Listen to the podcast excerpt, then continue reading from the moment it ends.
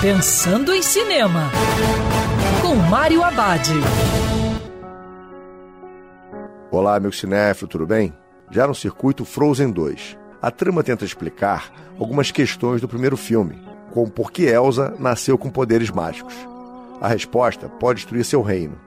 Ela, Anna, Kristoff e Olaf partem numa jornada perigosa, mas muito importante para descobrir essas questões.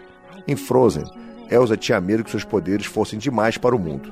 Em Frozen 2, ela espera que eles sejam suficientes para salvá-lo. Frozen 2 não consegue ter o mesmo resultado que o primeiro filme, que acabou se tornando um fenômeno. Também não tem nenhuma música com poder de se tornar um sucesso como Let It Go. Mas o filme tem uma mensagem ecológica importante e investe mais na aventura, ação e romance.